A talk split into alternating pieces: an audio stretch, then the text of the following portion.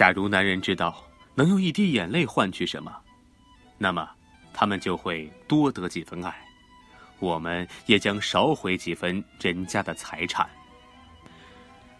你的信表明了你的不同面目，向我揭示了你不能完全做到心灵沟通，而且它给予我对你的爱情的伤害，超过了你可能对我做的任何事情。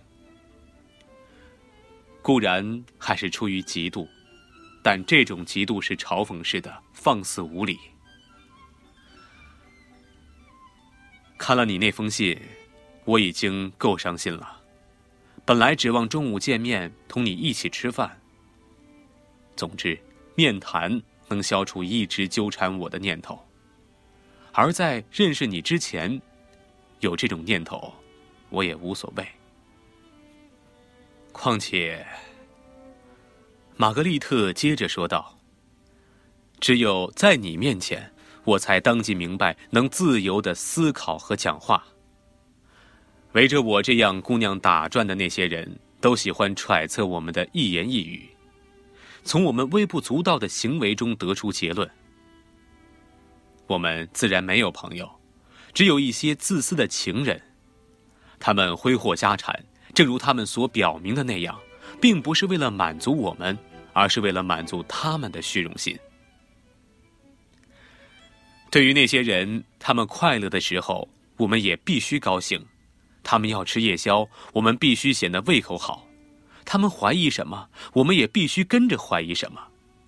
总之，不准我们有自己的心情，否则就要遭人笑骂，毁掉自己的声誉。我们。不再属于我们自己了，我们也不再是有血有肉的人，而成了物品。我们在他们的自尊心上排在前列，在他们的尊重里排在末尾。我们有一些女友，像普里登斯这样的女友，往日的青楼女子，她们仍然喜欢挥霍，可是年龄不饶人，于是她们成为我们的朋友，确切点说，成为我们的食客。他们的友谊能一直到低三下四的地步，但是永远达不到无私的程度。他们只会给你出有利可图的主意。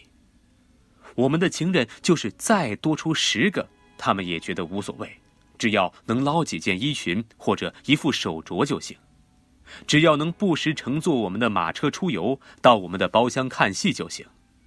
他们拿走我们隔夜的鲜花，借走我们用过的开斯米披肩。他们从来不白帮忙，哪怕做一点点小事儿，也要收双倍的报酬。